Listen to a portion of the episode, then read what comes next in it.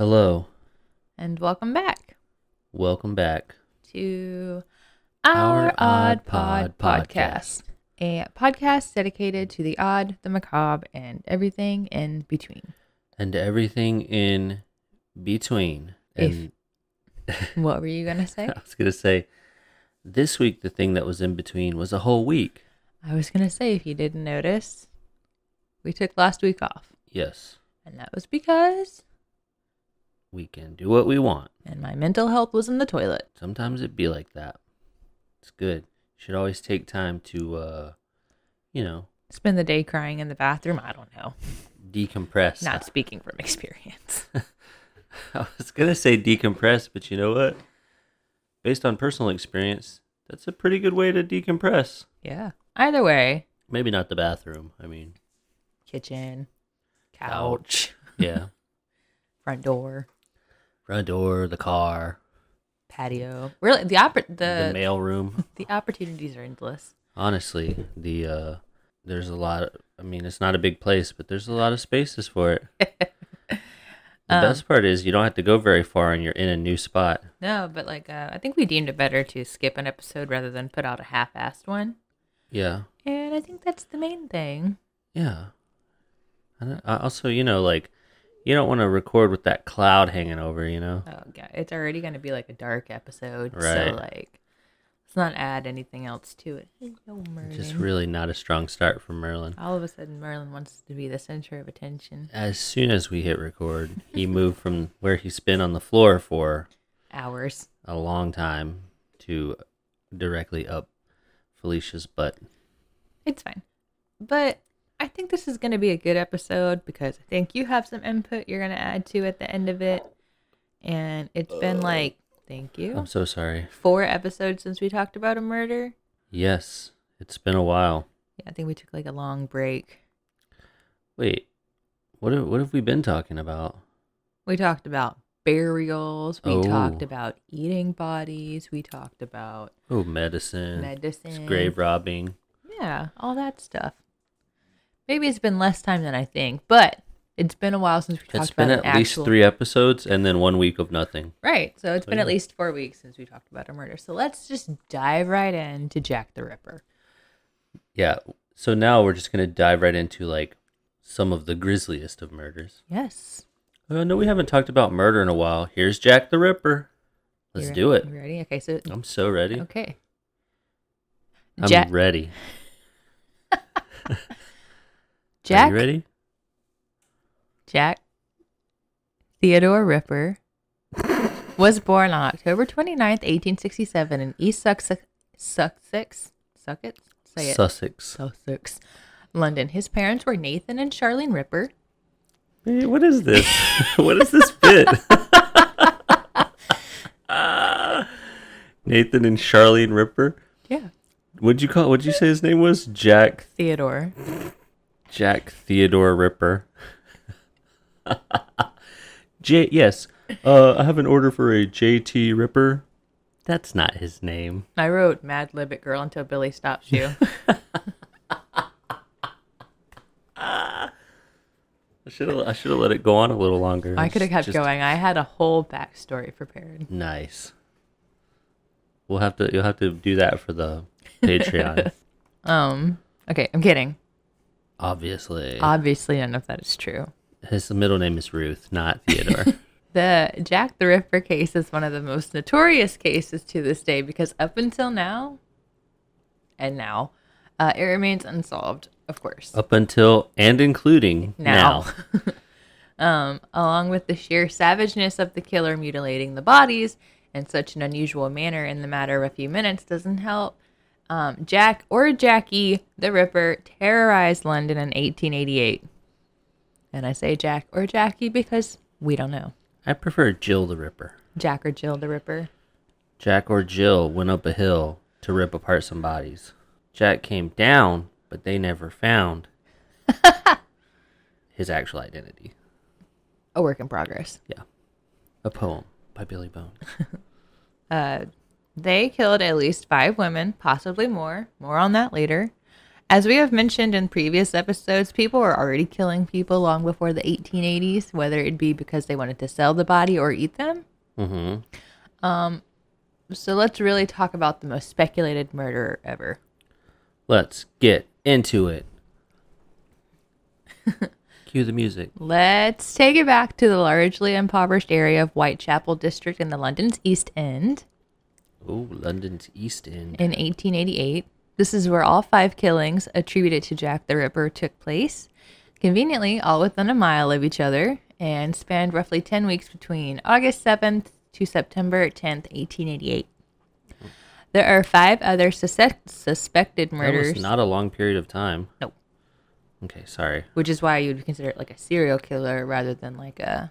Nope, that's why you would consider it a serial killer, not a mass murder. Saying he did not wait long between victims. No. Anyway, Anyway, so sorry. There are five other suspe- suspected murders that happened around this time, but those who investigated um, are not 100% convinced that Jack the Ripper is responsible for those. We'll talk about that later. and they were not very good at their job. I'll talk about that later. Yeah, no, they're. We'll get into it about how great they were at investigating, but Yeah. Um, so a little bit about London's East End in 1880s. Okay. Um, so in the mid 19th century, Britain experienced an influx of Irish immigrants, which bloated the populations um, of major cities, including the East End of London. Um, Jewish refugees were fleeing Russia as well as other areas of Eastern Europe. Whitechapel, London became increasingly overcrowded. Work and housing conditions were terrible. I read that 55% of children born in the East End died before they were five. That's not very long. No. Uh, robbery, violence, and alcohol dependency were like the huge, and endemic poverty drove many women into sex work to survive on a daily basis. Woof. Um, which So is this was not a great place. not a great time. And it was very packed with people. Well, when you think about they probably died like if they were dying before they were five, they were probably getting plague. Uh, with comes like overpopulation, comes sickness, disease, uh, alcohol dependency creates like fights, like lots of murders probably happening. But this wasn't specifically like an Irish or Jewish ghetto. This No, it was it's just- kind of like where they landed when they got there. We're about- Because okay, we're gonna talk about the living situations. Um, in October of 1888, it was estimated that there were 62 brothel brothels and 1,200 women working as sex workers in Whitechapel, 8,500 people residing in 233 common lodging houses within Whitechapel every night. People weren't renting apartments; they were renting beds. So wait, was eighty five hundred the population of that area? That were living in 233 okay. common rooms. It's crazy. like like I just said, they weren't renting apartments; they were renting beds Yeah. um, at four pence. Um, and if you couldn't afford the four pence to rent the bed for the night, you were invited to pay two pence and sleep standing up on a rope. How the hell do you do that? Well, I guess it's probably more like leaning on a rope. Maybe they like tie it around your mid and you just kind of. Schlump, I don't know. Um, it was called a lean-to rope. That sounds terrible. Yeah. So just And vastly just- overpopulated. And I was complaining because I couldn't fall asleep earlier.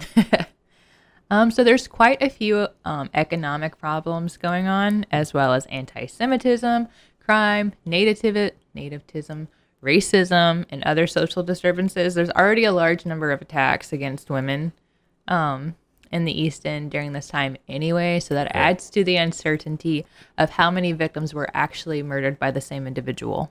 Eleven separate murders that stretched from April 3rd to April 3rd, 1888, to February 13th, 1891 were considered a part of like the Whitechapel murders, um, but only five are widely believed to be the work of the Ripper. The Ripper. Is there a reason why they only think those three? Is it because they were similar or? Those five. I mean, those five? The MO of the other six are relatively different. Mm-hmm. Like the ones that are pre canonical are not the same as post canonical, and the ones that they think the five are attributed to are Share more, share more similarities than the others. Okay. So let's talk about those five real quick, and we'll talk about the shoddy investigation work. Okay. Excited? I'm so excited. Okay. On Friday, August 31st, 1888, Jack the Ripper would begin their terror early early that morning In the early hours at 3:40 Whitechapel, when Felicia's getting ready for work in the morning. she was murdered by Jack the Ripper. At 3:40 a.m., the body of Mary Ann Nichols was discovered in Bucks Row. A carman named Charles Cross discovered what he believed to be a tarp lying on the ground in front of a gated entrance. mm-hmm. Upon inspecting the object, Charles Cross would discover that the tarp was actually the body of a woman. It's a, it's a guy.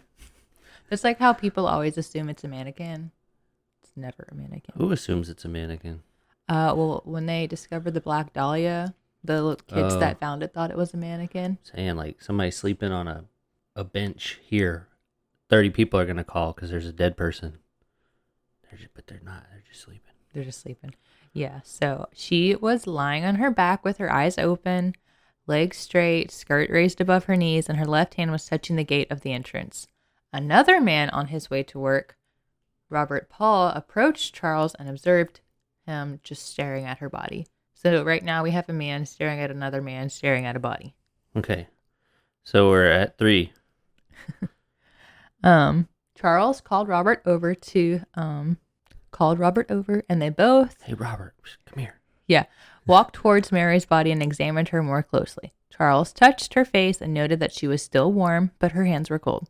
Charles said he was pretty sure she was dead, but Robert Paul said she could be unconscious. Okay. Um, they pulled her skirt down to cover her lower body and they went to find a policeman. They found a constable named Jonas Mizen, to which his professional opinion was she looks to me that to be either dead or drunk, but for my part, I believe she is dead. Strong work. Yeah. Great investigating. It's like it's 3 a.m. I get off in like three hours. He's Leave like, me alone. I do not want to do the paperwork. So Robert and Charles go on their merry way. hmm Uh, Who public was it? Charles found her. Charles found her. Robert came up afterwards. Is there a chance that Charles did it? Like, why don't we suspect him? I suspect the doctor that we're going to talk about in a few. Okay. Public Constable John Neil finds his way to the crime scene and does fuck all except shines a lantern on the body. And that gets the attention of a John Thain, who does the expert work of shouting, Here's a woman with her throat cut. Run for once for the doctor. Run at once for the doctor. He said the doctor's name, but I cannot pronounce it, so I'm not even going to try. Dr. Slobodan Milosevic. Lewin, maybe. What's his name? L L E W E L L Y N. Oh, never mind. The name sounded familiar. Lewin. Dr. John Dorian. Not Dorian. Either way, Neil then expects the crime scene to look for blood trails with his lantern, and he saw none. He also examined the road, saw no marks of a uh, like a carriage, no wheel marks. Um, public constable uh, John Thain fetched the surgeon Dr. Lewin. Who shows up and he's like, Hello, it's me, Dr. Lewin, here for the first time this morning. Yeah, it's I'm totally here. I'm for the- definitely here for the first time. What's going on? so doctor didn't get there till like around 4 a.m. Because he had to wash the blood off him. and he observed uh, two deep knife wounds that had been inflicted on the woman's throat. he's like, Here's me noticing this for the first time that no one else has seen. well, like, Who's here? Does this lady have someone has a two deep knife wounds in their neck? Well, we weren't able to find it, doctor. I mean, uh, I just saw it just now. yeah, pretty Sorry. much. Anyway, um, let me stop. No. Um. So he pronounced her life extinct, Mm, determining like the dinosaurs. though that the fact that her body and legs were so warm that she had been dead for approximately 30 minutes. He just showed up 30 minutes after she was, or 20 minutes after she was found. so there's a pretty good chance that she just laid there and died while these people were stupid. Yeah. Okay. I mean, I, I don't know what they could have done. Not a huge chance for her anyway, but like, can you Um, imagine just like slowly dying in a semi-conscious space and all you hear is, "Oh, she's dead." Yep. She's either drunk or dead. I think she's dead though. So So you suspect the doctor. she had her neck featured two deep cuts, one which completely severed the tissue all the way down to the vertebrae, Mm. uh, and she had been stabbed twice in the vagina. In the vagina? In the vagina, Jesus. the cramps from hell. Uh, From hell. and the lower part of her abdomen was partly ripped open by a deep wound, causing her bowels to protrude. Yummy. Oh, God. Um, some of the less severe ru- wounds were incisions inflicted to both sides of her abdomen, and it was concluded that those w- wounds were made with the same knife. Forensic evidence suggests that these wounds had been inflicted in a downward thrusting manner. So, like, Yeah, I got you. Okay. Mary Ann Nichols had been last seen alive nearly one hour before the discovery of her body. Who was the last person to see her alive? Does it say? Uh, Emily Holland. Like one of her people? Yeah. They like shared a common room together. Okay.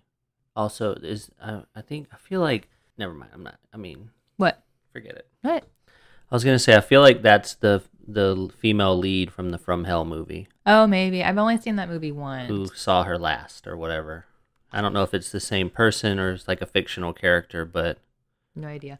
All the police officers patrolling along or near Bucks Row in the early hours of the 31st reported hearing and seeing nothing suspicious before the discovery of her body. but like they wouldn't exactly have, would they? Because it would have just been like a most likely just a regular gentleman out on a stroll. And no one's gonna be like, "Hey, who's this fancy fucking guy at 3:40 in the morning just walking around?" Well, we don't know what he looks like, so. That's true. Police questioning all the tenants of Buck Row, including the residents of the property closest to where her body was discovered, revealed that through several residents had been awake in the early hours, none had seen or heard anything suspicious as well. As news of the murder spread, many individuals arrived to the scene. Among them were three horse slaughterers from a neighboring like area. Uh huh. Um, among them, oh, it's a neighboring knacker yard. What is that? Uh, that's like where they slaughtered animals. Oh, okay. Hello, just a troop of horse slaughterers here. What's going on? pretty much. Um, they admitted to having left their workplace at 12:20 a.m. for approximately 30 minutes for a drink, but they had also not seen anything out of the usual. So nearby where this body was found, Nobody. there is an entire business whose whole deal is they slaughter animals. Yeah. Okay. Well, nobody saw anything out of the usual. Uh huh. Nobody heard anything out of the usual. Like police, common folk, uh, people working, people at the bar didn't see anything. Nobody saw anything uh, suspicious, out of the ordinary. Uh, are there cryptids who eat organs?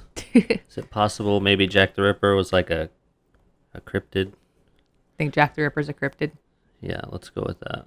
He swooped down from the buildings, ate her kidney.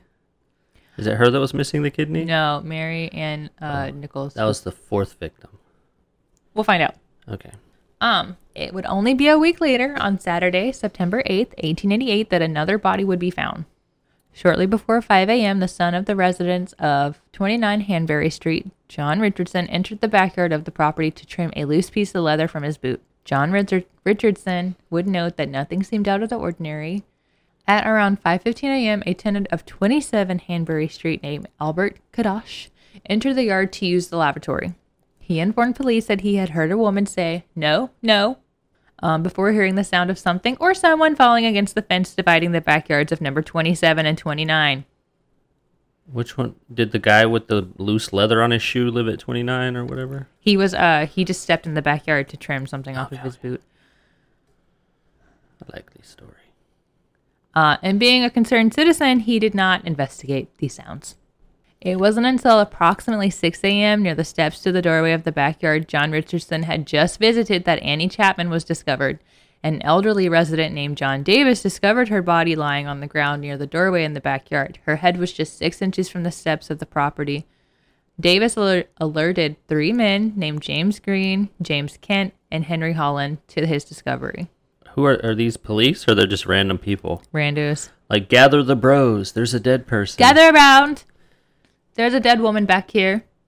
There's a dead woman back here. Go get James and James and Henry. um, Well, you got to think of it. Think about my dude. He's like mid morning poopy outside. Mid morning poopy. I he- think it's just like the three people that were closest nearby. and he just hears someone get murdered. I'm not investigating. He's like, mm-mm. Mm-mm. No thanks. So, all three of those men that he alerted ran down the street to find a policeman as Davis reported his discovery to the nearest police station because we have to remember phones don't exist yet. Right. Um, at the corner of Hanbury Street, the three men found Divisional Inspector John Lunas Chandler and told him another woman has been murdered. Several policemen arrived in minutes, and the police surgeon, Dr. George Baxter Phillips, arrived at the bo- at the body of Annie Chapman at around 6:30 a.m. Dr. Phillips was quickly able to establish a definite link between Chapman's murder and the murder of Mary Ann Nichols. Annie Chapman's throat had been cut and cut twice and almost severed. Her abdomen had been cut entirely open with a section of her flesh plus her small intestines being removed and placed on above her right shoulder. Yummy. Uh, Chapman's autopsy also revealed that her uterus and sections of her bladder and vagina had been removed. Okay. Evidence found at the scene were six areas of blood spattering on the wall and the house between the steps and the wooden fence dividing 27 and 29 Hanbury Street. Mm-hmm. Some of these spatterings were 18 inches above the ground. Two pills, which Annie Chapman had been prescribed for a lung condition, and a section of torn envelope and a small piece of frayed coarse muslin and a comb were recovered close to the body. A leather apron, partially submerged in the dish in a dish of water close to a tap, was also discovered near her body. A leather apron. A leather Kind apron. Kind of like one that a butcher would wear Ooh, yeah. Maybe one from like a a slaughterhouse. from the old horse slaughter factory. Maybe. Maybe. And there's also reports that there was two coins found near the yard, but like there's nothing actually that documents that as a fact. That's those were for the Witcher. When did, so still no letters yet. No letters yet. Okay. I actually don't talk about the letters until much later in the episode, but we'll get to it. Okay. Um, while investigating Annie's murder, a woman named Elizabeth Long described having seen Annie standing outside of the 29th Hanbury Street around 5:30 a.m. in the company of a dark-haired man wearing a brown deerstalker hat and a dark overcoat of a shabby genteel appearance. Shabby genteel. Um, according to Elizabeth Long, the man had asked Chapman the question, Will you? To which Chapman replied, Yes. Which leads me to believe that Sherlock Holmes was out here as Jack the Ripper. Is that what the deer? Oh, that is what a deer stalker hat is. I had to look it up. Just asked me, I knew that one. And then later, she reported hearing someone say, "Annie, are you okay? Are you okay, Annie?" And she said, "No, no." No. And that's what No. uh, dark early morning poopy pants. Early morning poopy pants. I forget his name. It's exactly how you want it to be remembered. I was sitting in my laboratory Dee Dee, get out of my laboratory. taking a morning, doing a little early morning alchemy, if you know what I mean. early morning alchemy is what I'm going to call m- when I have to poop in the morning from Yeah. now on. No, Ooh, that- we got a little early morning alchemy. that's no longer a bathroom. That's the lavatory. Yes, laboratory, if you're fancy. Okay. A few weeks later, Elizabeth Stride's body was discovered at approximately 1 a.m. Sunday, September 30th, by a Louis Dimschultz. Okay. He had driven into the poorly illuminated yard with his horse and two wheeled cart when his horse was like, What the fuck, mate? Oh, I think there's something going on over here. The My horse, was senses tell me something is amiss. the horse was trying to avoid what appeared to be a, a bundle lying on the ground. Uh, Louis tried to lift the object with his whip handle before getting off the cart. He lit a match and found the body of Elizabeth Stride. He ran inside a nearby club to report his discovery before running to find a policeman. The blood was still flowing from a single knife wound, wound inflicted to her neck. The blood was still flowing. hmm That's usually a sign that, you know, someone's not dead. Yet. Just saying. Um, her hands Dead were people don't bleed. well. Her hands were cold to the touch, but other sections of her body were still quite warm, which would suggest that she had been killed shortly before her discovery. So she still could be bleeding out, maybe. I like how there's an emphasis on their hands being cold. But what time of year is this? September. In London. Yeah. So probably their hands were cold anyway. Because, like, your hands and feet get cold before the rest of you. That's true.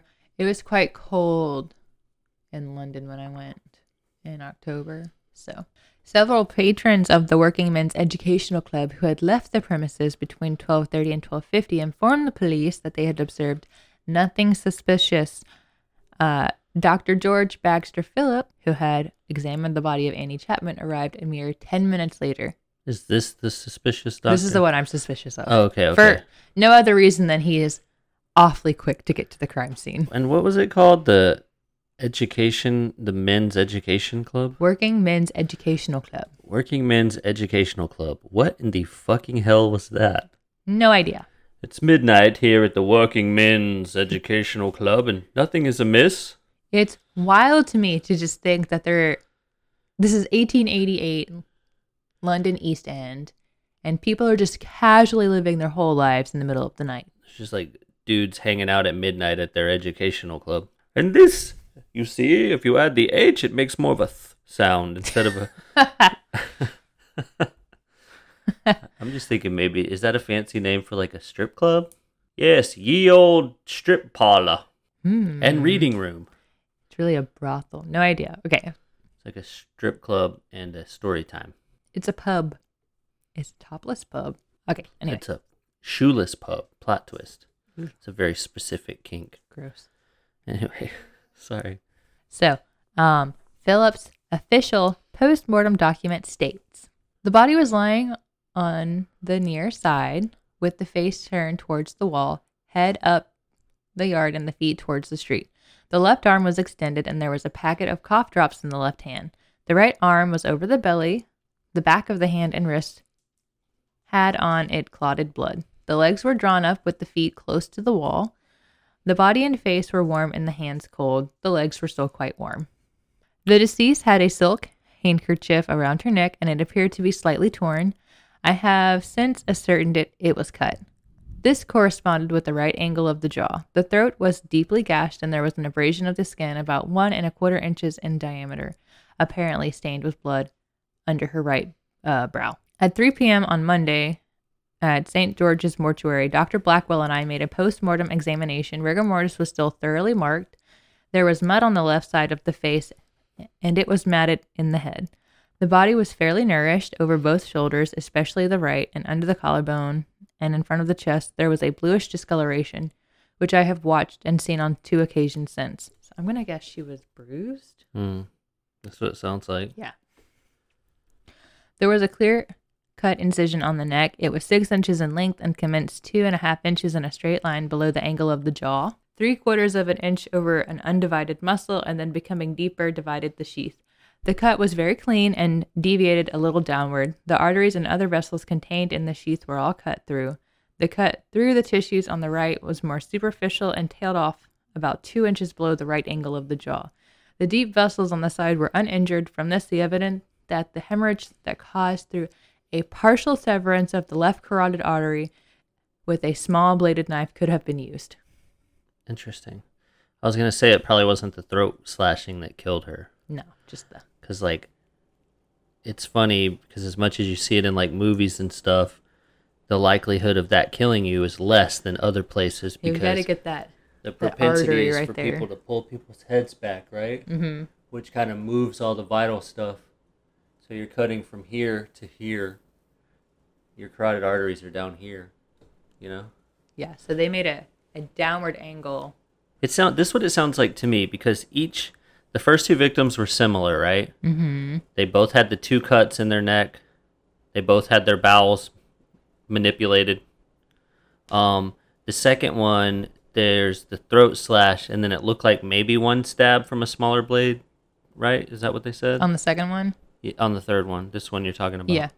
Um, and anything with their stomach? Well, it was in his opinion that Elizabeth's murderer may have pulled her backwards onto the ground by her neckerchief before cutting her throat. Um, and the absence of any further mutilations to her body has led to uncertainty as whether or not Stride's murder was committed by the Ripper or whether he was interrupted during the attack. Uh, is it possible maybe he heard the horse carriage coming that discovered her? Well, they think he was interrupted. Uh, but like it sounds like she was maybe she just fell that way, but I was gonna say it sounded like she was positioned. In my head, she's like serial her- killers evolve it right, like they Well, that, but in my head, she is kind of contorted after being like let go, yeah. and like her knees fell one way, and her legs are up against the wall, and she's kind of like I got you. Okay. that's what I'm picturing in my head, at least. So, several witnesses and uh, later informed police that they had seen Stride in the company of a man in or close to Berner Street on the evening of the 29th of September, but in the early hours of September 30th, um, sorry, in the evening of September 29th and in the early morning of the 30th. Um, but each gave like a different description. Okay. So there's really no telling if that's true or not. Right. Also, probably not super easy to see. Yeah. You know, not really a whole lot of. I don't think their streetlights were very sophisticated. No. This is why I'm just like, why was everybody just up in the middle of the night? Like there's no lights. It's probably very dark. Is it? You know, I heard that people used to sleep differently too, so that might have something to do with You it. You know what? They used to do like the four yeah, four like hour shifts. four hours sleep, Wake up. wake up, go Four back hours. to sleep. Regardless. All right. So not even 45 minutes later, Catherine Eddowes was found. Her throat was severed and her abdomen ripped open by a long, deep, jagged wound before her intestines had been placed over her right shoulder. The left kidney and the major part of her uterus had been removed, and her face had been disfigured, with her nose severed, her cheeks slashed, and the cuts measuring a quarter of an inch to half an inch, respectively, vertically in size through each of her eyelids. And what was her name? Uh, Catherine Ed- Eddowes. I'm probably pronouncing the last name wrong, but No, uh, it's. I mean, it sounds like that's how it's spelled, right? E D D O W E S. yep. So We talk. I um, talk about. she had like a triangular incision. Ooh. So, like the apex of which pointed towards her eye had also been carved upon each of her cheeks, and a section of her right ear was later uh, recovered from her clothing. So she like piece of her ear cut off. Uh huh. Um, the police surgeon who had conducted the post-mortem upon Eddowes' body stated his opinion that these mutilations would have taken at least five minutes. So maybe he was pissed because he got interrupted, and that's why it happened so soon after. I think that's what they're thinking.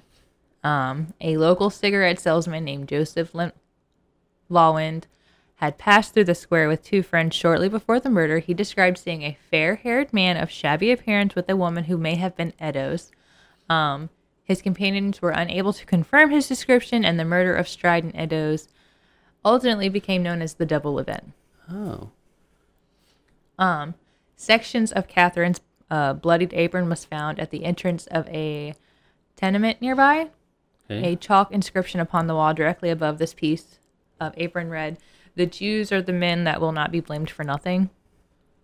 Um, the message appeared to imply that a Jew or Jews in general were responsible for a series of murders, um, but it is unclear that whether or not the graffiti was written by the Ripper or if it was already there or if all of this was just like merely a Possibly coincidence completely unrelated. possibly completely unrelated. But during this time, like the newspaper is a thing. They're sensation- sensationalizing everything. Well, like, also the news during this time in our history was just completely unchecked yeah, so it's just sensationalism. garbage. yeah. And the last of the five would be the extensively mutilated and disemboweled body of Mary Jane Kelly. She was discovered lying on a bed in a single room where she lived at 13 Miller Miller's Court at 10:45 a.m. on Friday, November 9th, 1888. Her face had been hacked beyond recognition. Her throat had been severed down to the spine and the abdomen almost emptied of its organs. Her uterus, kidneys, one breast had all been placed beneath her head, and other organs from her body had been placed besides her foot. Sections of her abdomen and thighs had been placed upon a bedside table. The heart was never found. Unlike the other four victims, they had all been murdered outdoors, whose mutilations could have been committed within minutes. Kelly's murder was inside a sparsely furnished single room, affording her murderer an extensive period of time. They said while the others would have taken minutes, this one would have taken at least two hours to perform. And evidence supports that as multiple ashes found within the fireplace suggest that Kelly's murderer had burned several combustible items to illuminate the room. Wow. Um, the photo of this one, you can find it on the internet. They recently colorized it, um, but I really think the colorized version of it does it a disservice. But it's gnarly. Yeah. Like sounds gnar- sounds gnarly. I don't want to say it's not graphic, but it's not graphic in the way that you would think. Look it up if you want. I don't think I'm going to post anything towards it, but it's out there and it's very easily accept- accessible. Hmm. Okay. But also say that like knowing that like most things don't bother me. So, Well, now I have to see it. Look it up I will. now. Right now, Yeah, do it now. this website is called jacktheripper.org. Let me see. Well, so far it's just faces. Oh, I see it. Damn, son. Yeah, that is fucked up. This is the part of the movie shortly before Johnny Depp overdoses. This one Yeah. Yeah, I feel like the colorization just kind of makes it look makes it look Like a- fake, right? like a painting or Yeah. something. Anyway, So, okay, so most experts point to the deep slash wounds to the throat, followed by the extensive abdominal and genital area mutilation, and the removal of internal organs and progressive facial mutilations as distinctive features of the Ripper's motive. yeah. Their throats were cut, cut prior to the abdominal mutilations, and the removal of internal organs from at least three of the victims led to the proposal that their killer had some kind of anatomical or like surgical knowledge. Each of the canonical five murders were perpetrated at night, on or close to a weekend, either at the end of the month or a week or so after. Um, the mutilations became increasingly severe as the series of murders proceeded, except for that one of Stride, whose attacker may have been interrupted. Right. Um, Nichols was not missing any organs. Chapman's uterus and sections of her bladder and vagina were taken. Eddowes had her uterus and left kidney removed and her face mutilated. Kelly's body was extensively eviscerated, with her face gashed in all directions, and the tissue of her neck being severed to the bone. And although her heart was the sole body organ missing from that crime scene. Mm. While many of the files relating to the Ripper investigations were lost to the bombings of London, the surviving files allow a detailed view of the investigation. A large police team conducted house to house inquiries throughout Whitechapel.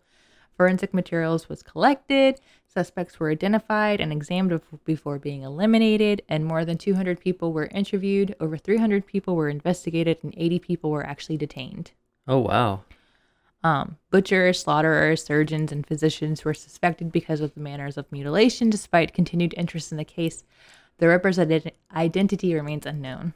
Um. Yeah. So see, butchers. I would have suspected butchers. Um, I, re- I have like the criminal profile next, and I'm very excited about it Okay. because that stuff inter- interests me a, A lot. a lot. I'm very interested. I'm very, very interested. Okay, anyway. Criminal profiles. At the end of October, a man named Thomas Bond was asked to give his opinion on the extent of the murderous surgical skill and knowledge. This would go on to be the earliest surviving criminal profile. Bond would go on to state that all five murders, no doubt, were committed by the same hand. Um, in the first four, the throats appear to have been cut left to right. And in the last case, owing the extensive mutilation, it is impossible to say what direction the fatal cut was made. Made left to right. Yeah, they were cut from left to right, or like downward. Um, all circumstantial evidence found surrounding the murders uh, lead me to form the opinion that women must have been lying down when murdered, and in every case, the throat was first cut. That's Thomas Bond speaking, not me. So if they were laying down when they were murdered, and they were cut left to right, then they were probably left-handed, maybe. Maybe. Because don't you think you would hold your knife in your dominant hand if you're laying someone down and you cut them left to right? Yeah. Sorry, I, I had to visualize it in my head. 1888 police, if you're hiring.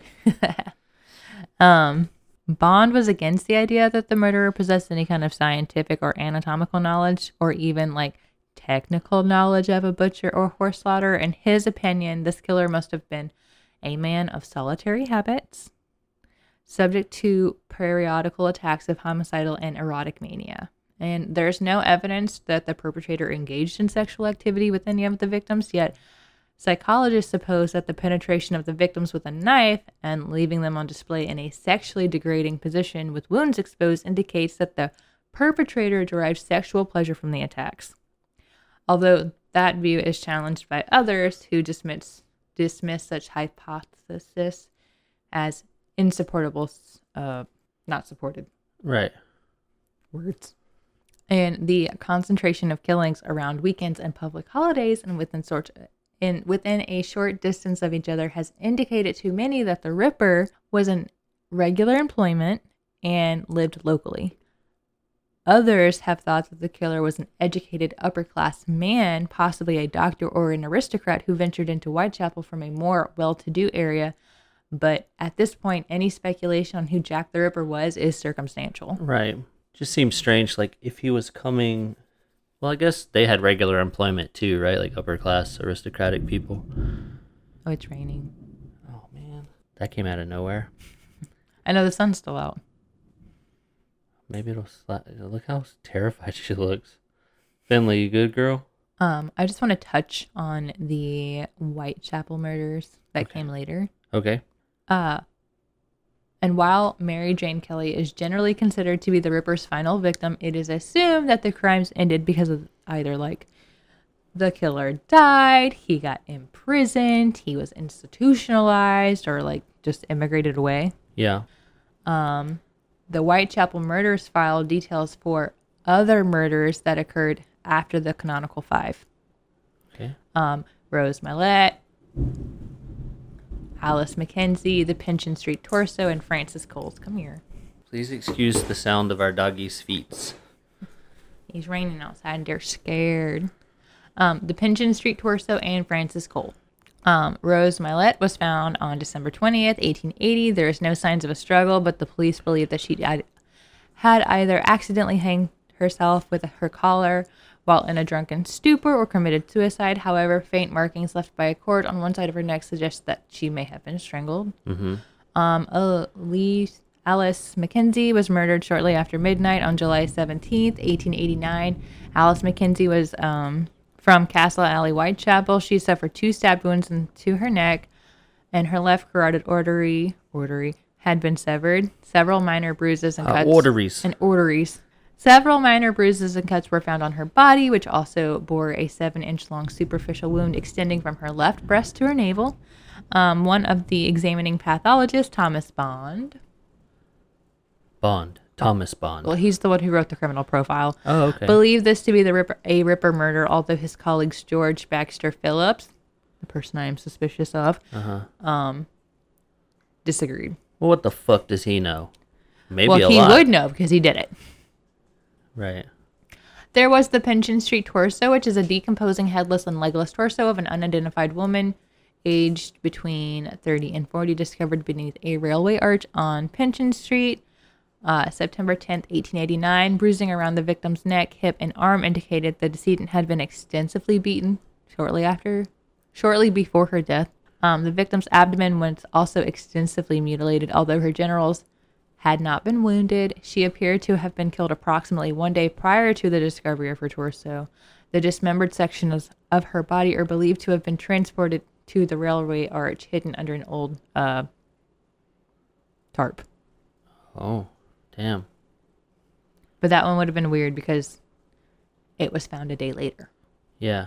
right? Yeah. All the other ones were found like mere minutes afterwards. Yeah. Yeah. So I don't think it fits quite well, but they included it. Well, it's a suspicion. What They're do I know? suspicious of everything. What do I know? There's a murder going on. Uh, and Frances Cole was discovered February 13th, 1891 at 2.15 a.m. beneath a railway arch in the Swallow Gardens of Whitechapel. Her throat had been deeply cut, but her body was not mutilated, um, leading some to believe that Thompson had disturbed her assailant. Uh, Coles was still alive, although she died before medical help could arrive. Um, someone was actually charged with the murder for this case, um, but was later discharged for lack of court, uh, lack of evidence. Jack the Ripper was not the first serial ki- killer. However, it was one of the first true crime cases to create a worldwide, worldwide media frenzy, and this was for a few reasons. The Elementary Education Act of 1880 made school attendance a requirement. So by 1888, more working class people in England and Wales were finally literate. Another factor was that because of tax reforms in the 1850s led to the publication of inexpensive newspapers with wider circulation. Later in the Victorian era, newspapers cost as little as half a penny. Um, so Which popular half? the left side. Oh, wow. Uh, popular magazines such as the Illustrated Police News, which at the height of the investigation sold over 1 million copies, um, gave extensive coverage devoted to the murderers. And of course, many articles were sensationalized and speculative. False information was regularly uh, printed as fact. In addition, several articles speculating as the identity of the Ripper alluded to local xenophobic rumors that per- the um, perpetrator was either Jewish or foreign. Foreign, five. Um, extensive newspaper coverage solidified the legend of the Ripper. The extensive newspaper coverage solidified the legend of the Ripper. While there are many victims of murder during and connected to the Whitechapel murders, only five, known as the canonical five, are considered to be most likely linked to the Ripper. The murderers were never solved, and the legends surrounding these crimes have become a combination of historical research, folklore, and pseudo history. And real quick, a word from our sponsors. Hello. Do you want to make more money? Well, I can't really help you with that. But if you can't think of a way to segue from one part of your podcast into the next, you should try fake commercials. Fake commercials. Brought to you by our Odd Pod podcast. Ah, yes, where were we? Ah, yes. Ah, the a letters. product that we could all use. Yes, ah, yes. Um, the letters we were talking about. um, over the course of the Whitechapel murders, the police, along with the newspapers, received hundreds of letters regarding the case. Um, many of them were just like telling the police how to do their jobs and how to actually catch the murderers, while other letters claim to have been written by the killer himself. And three of the most popular letters are the Dear Boss letter, the Saucy Jacky postcard, and the From Hell letter. The Dear Boss letter was dated uh, the 25th of September and Mhm. postmarked on the 27th and was received by the Central News Agency and was forwarded to Scotland Yard on September 29th. It was the first thought to be a hoax, but when Eddowes was found three days later after the um, postmark with a section of her ear indirectly cut from the body, the promise of the authors to clip the lady's ear off gained attention.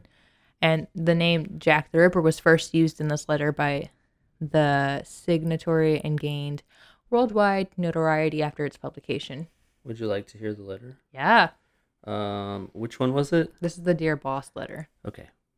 Uh, Are you ready now? I'm ready now. Dear boss, I keep on hearing the police have caught me, but they won't fix me just yet. I have laughed when they look so clever and talk about being on the right track. That joke about leather apron gave me real fits. I am down on whores and I shan't quit ripping them till I get till I do get buckled. Grand work the last job was. I gave the lady no time to squeal. How can they catch me now? I love my work and want to start again. You will soon hear of me with my funny little games. I saved some of the proper red stuff in a ginger beer bottle over the last job to write with, but it went thick like glue and I can't use it. Red ink is fit enough, I hope. Ha ha. The next job I do, I shall clip the lady's ears off and send it send to the police officers just for jolly, wouldn't you? Keep this letter back till I do a bit more work, then give it out straight. My knife's so nice and sharp, I want to get to work right away, if I get a chance. Good luck. Yours truly, Jack the Ripper. Don't mind me giving the trade name. P.S. Wasn't good enough to post this before I got all the red ink off my hands. Curse it, no luck yet. They say I'm a doctor now, haha. Do you have the um saucy Jacky postcard? You want to go ahead and read that? Yeah. I was not caught I was not codding dear old boss when I gave you the tip. You'll hear about Saucy Jacky's work tomorrow, double event this time. Number one, squealed a bit, couldn't finish straight off. Had not got time to get ears off for police. Thanks for keeping last letter back till I got to work again. Jack the Ripper.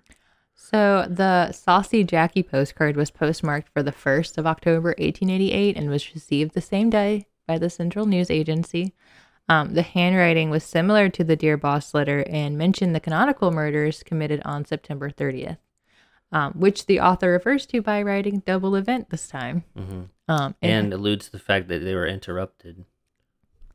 Um, it has been argued that the postcard was posted before the murders were publicized, make it, making it unlikely that a person would hold such knowledge of the crime. However, it is postmarked more than 24 hours after the killings had occurred, long after the details of the murder were known and published by journalists, and it has become generally um, community gossip. Mm, okay. Um, and the From Hell letter, if you want to Yeah. read that one. That one's kind of hard to read because it's a bunch of misspelled words. Yeah. From hell, Mr. Lusk, sore, I send you half the kidney I took from one woman, preserved it for you t'other piece, I fried and ate, it was very nice. I may send you the bloody niff that took it out if you only Niff. wait a will longer. Signed, catch me when you can, Mr. Lusk. So the From Hell letter was received by a George Lusk, uh, the leader of the Whitechapel uh, Vigilance Committee. Mm-hmm. Um, on October 16th, 1988, the handwriting and style is unlike that of the Dear Boss letter and the Saucy Jacky postcard. The letter came with a small box in which Lusk discovered half of a human kidney preserved in ethanol. Um, Eddowes' left the kidney. Sorry. Eddowes' left kidney had been removed by the killer. The writer claimed that he fried and ate the missing kidney half. There is a disagreement over the kidney. Some contend that it belonged to Eddowes, while others argued it was like a macabre practical joke. Yeah. The kidney was examined by Dr. Thomas Openshaw of the London Hospital, who determined that it was human and from the left side of the kidney, Mm-hmm. one kidney. Um, contrary to like false newspaper reports, he determined he could not determine any other like biological characteristics because DNA is not a thing yet. Right. Um, the original letter and the kidney which accompanied it have been lost, probably due to bombings, um, along with other contents that were contained in the Ripper police files. The From Hell letter is written at a much lower level of literacy than other letters purporting to be from the murderer, in that this letter features numerous errors in spelling and grammar. The uh, Scholars have debated whether this is like a deliberate misdirection, as the obser- author observed uh, the silent K and knife, but Right. uh, left out the H in while. Um, the formatting of this letter also features a cramped writing style in which the letters are pressed together haphazardly. Uh, many ink blots appear in the manner which might indicate that the writer was unfamiliar with the like un- unfamiliar with using a pen. Yeah. The formatting of the message might point to it have being a hoax by a well-educated individual, but some researchers have argued that this is genuine work of a partly functional but deranged individual. I'm wondering, like, if it could have been the same person just in a more manic state. Maybe. Um, and then like real quick, I just have like two little fun facts for you at the end. Give me two little fun facts. The term ripperology or a ripperologist is coined to describe the study and analysis of the Ripper cases. I'm glad you said that. Thank you. And um, in 2006, the BBC History magazine polled selected Jack the Ripper as the worst Briton in history. Oh, nice. Glad to see who's at the top of that list. Would you like to hear who Jack the Ripper may have been? Yes. Because I have a contribution to make to this episode. Tell me now. So, who was Jack the Ripper? Who was he? Uh, these killings have and forever will remain embedded in the public consciousness. Over the years, scores of Ripperologists have developed numerous theories regarding the identity of Jack the Ripper. The list of possible suspects has included such names as Lord Randolph Henry Spencer Churchill, who was the father of Winston Churchill. I was gonna ask. Lewis Carroll, notorious da- da- da- uh, Alice in Wonderland. yes, notorious pedophile and author of Alice's Adventures in Wonderland. Prince Albert Victor, grandson of Queen Victoria and second in line to the British throne. However, I saw that. this theory is less believable because he was thought to have been trapped in a can during the killing spree. Mm-hmm. Get it? Because is Prince Albert in a can? It's a joke. Some people, myself included, even believe that Jack the Ripper may have actually been Jill the Ripper. One female suspect was Mary Pearcey, who was executed in 1890 after butchering her lover's wife and child with a carving knife in a similar manner to the notorious serial killer. Okay. Now, there was a shawl taken from the scene of Jack's fourth victim by acting sergeant Amos Simpson. oh, is this the? Go ahead. I think I know what you're talking This about. This story is weird because he was actually given permission by his superiors to take the shawl as a gift for his wife. Not surprisingly, the gift was not well received. because it was like covered in blood, wasn't it? yes. Simpson's horrified wife stashed the seven foot long fabric in a box. It was never worn or washed. The shawl was passed from generation to generation of Simpson's family. Eventually, in 2007, it was put up for auction and purchased by an English businessman named Russell Edwards. Edwards was a self proclaimed armchair detective who was fascinated by cold cases. Although the silk fabric had seen better days, it still contained valuable DNA evidence? Because since, it hadn't been washed. since it was never washed. After more than three years of scientific analysis, Russell claims that Jack the Ripper's true identity has had been found in the 126 year old shawl. In his book, Naming Jack the Ripper, he claims Polish immigrant Aaron Kosminski as the serial killer. In 2011, Edwards hired forensic geneticist Dr. Jerry Louhelainen of Liverpool John Moores University. The doctor studied the shawl using a level of analysis that only became possible in the last decade. Louhelainen identified some dark splotches on the shawl as stains that were consistent with arterial blood sp- spatter caused by slashing. He also discovered evidence of split body parts consistent with a kidney removal as well as the presence of seminal fluid. Louhelainen found the mitochondrial DNA taken from the shawl matched that taken from Karen Miller, a direct descendant of Eddowes, as well as a female descendant of Ko- Kosminski's sister Matilda, who provided swabs of mitochondrial DNA from the inside of her mouth. nice. Apparently, police who worked the case at the time would not have been terribly surprised to see Kosminski's name linked to the crime, because during Jack's killing spree, Kosminski was actually among the short list of primary suspects. Really? Kaminsky was born in Klodawa, Poland in 1865. After the death of his father, the family immigrated to London's Whitechapel section in 1881.